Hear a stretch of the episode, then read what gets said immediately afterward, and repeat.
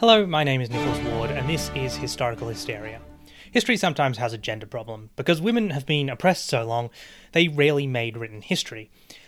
Is a myth. Despite how pop history and culture is presented, there have been many, many incredible women who broke the mold in their day, and then were quietly ignored by subsequent generations who didn't want to give people untoward ideas. But these women weren't written out of history, their stories weren't destroyed. So, here's a list of five women from history who were total badasses. Starting with number five, Kutulun, the Mongolian wrestling princess. That title pretty much says it all about Kutulun. Born in 1260, she was a Mongol princess, daughter of Kaidu, who was a grandson of Genghis Khan's successor, Ogadai.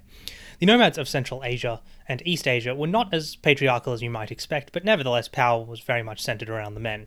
Kutulun was headstrong and loved horse racing, wrestling, and archery, and accompanied her father during the wars of the Mongol Empire. She was her father's favourite, and he may have even tried to name her his successor, but failed.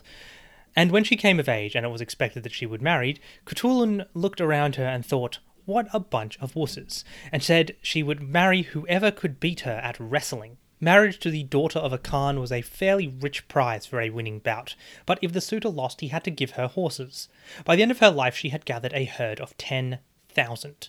She did eventually marry, though who her husband was and if he beat her in a bout is lost to history. The Mongols weren't great at record keeping during this period, but her story was reported by multiple independent sources. Which brings us to number 4, Ludmila Lady Death Pavlichenko. The year is 1942. The Nazi army has besieged Sevastopol for a year. The surrounded city has been battered by artillery relentlessly, till the defenders are all but spent. You might expect the job of a Nazi sniper during this campaign to be easy, picking off starving soldiers too weak to take cover, but you would be wrong, because though the Reds were trapped in Sevastopol, as a sniper you were trapped in a life and death duel with one Ludmila Pavlichenko, the Lady of Death. Born in 1916, Pavlichenko was a very active young woman. She loved shooting and athletics, and when the war reached Russia in 1941, she enrolled in the Red Army and was trained as a sniper. Thrown onto the front line at a time when you really did not want to be on the front lines in Eastern Europe, she quickly found herself knee deep in corpses. Deployed to Odessa, Pavlichenko took her sniper rifle down to the front line and began picking off Germans like it was a game of whack a mole. When Odessa fell, she was withdrawn to Sevastopol, where she was tasked with training snipers. Unfortunately, what could have been a cushy gig turned into some of the heaviest fighting of the early war. Sevastopol was a sort of Stalingrad light. In the rubble of the city, Pavlichenko killed over 200 Germans, including 36 snipers. Combined with her 100 kills from Odessa, her 307 kills during the war make her the second deadliest sniper in history. Which brings us to number three, Zheng the Pirate Queen Shi. You may not have heard of Zheng Yi Sao, but you should have, because she was as incredible as she was terrifying. Born in 1775 to a poor family, her early life did not go well, and she wound up as a prostitute in the southern city of Guangdong, at the time renowned for its piracy. She married a notorious pirate and mercenary who commanded a vast confederation of pirates in the South China Sea. He died from slipping overboard in a storm. And that is where you might think her story would end. Instead, Zheng took control of her late husband's ship and then confidently told the entire pirate confederation she was now in charge.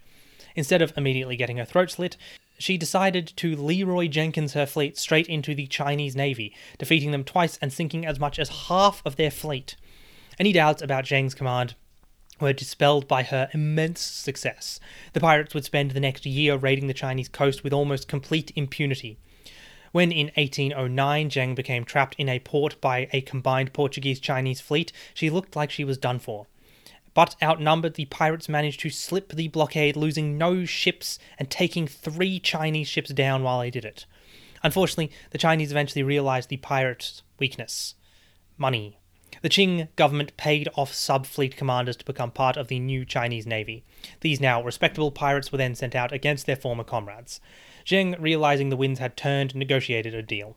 Retiring back to Guangdong, she became she ran a casino and died a wealthy and badass woman. She also killed tens of thousands of people, so don't idolize her too much. But that brings us to a non genocidal badass number two, Mai the Sikh Joan of Arc Bhago. In 1705, Guru Gobind Singh, the spiritual leader of the young Sikh religion, was in trouble. The Mughal Empire had grown tired of the increasingly powerful and independent Sikhs and had, beg- and had begun a northern campaign to put an end to their tiny nation.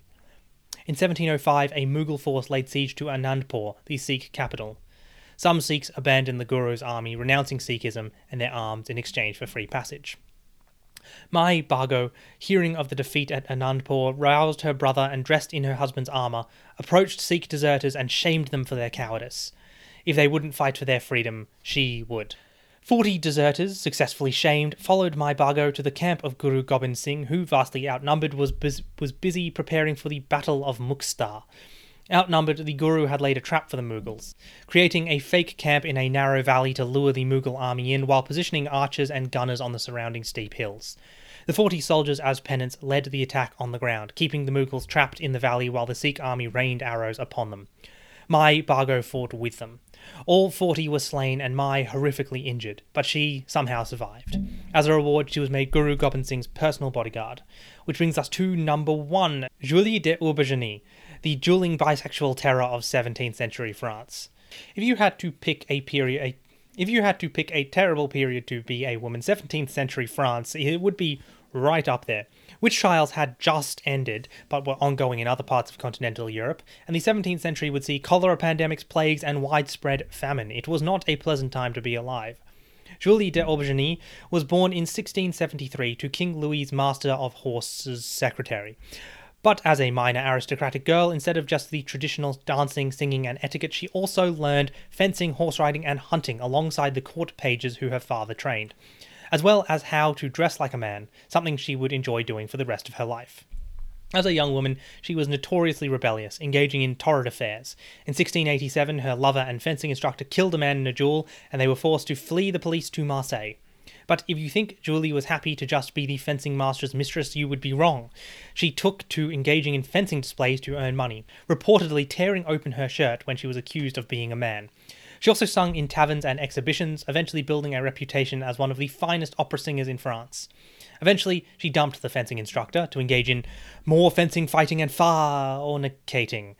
With a string of lovers behind her, she then engaged in a scandalous and likely sexual affair with a young woman whose family sent her off to a nunnery, again in the 17th century.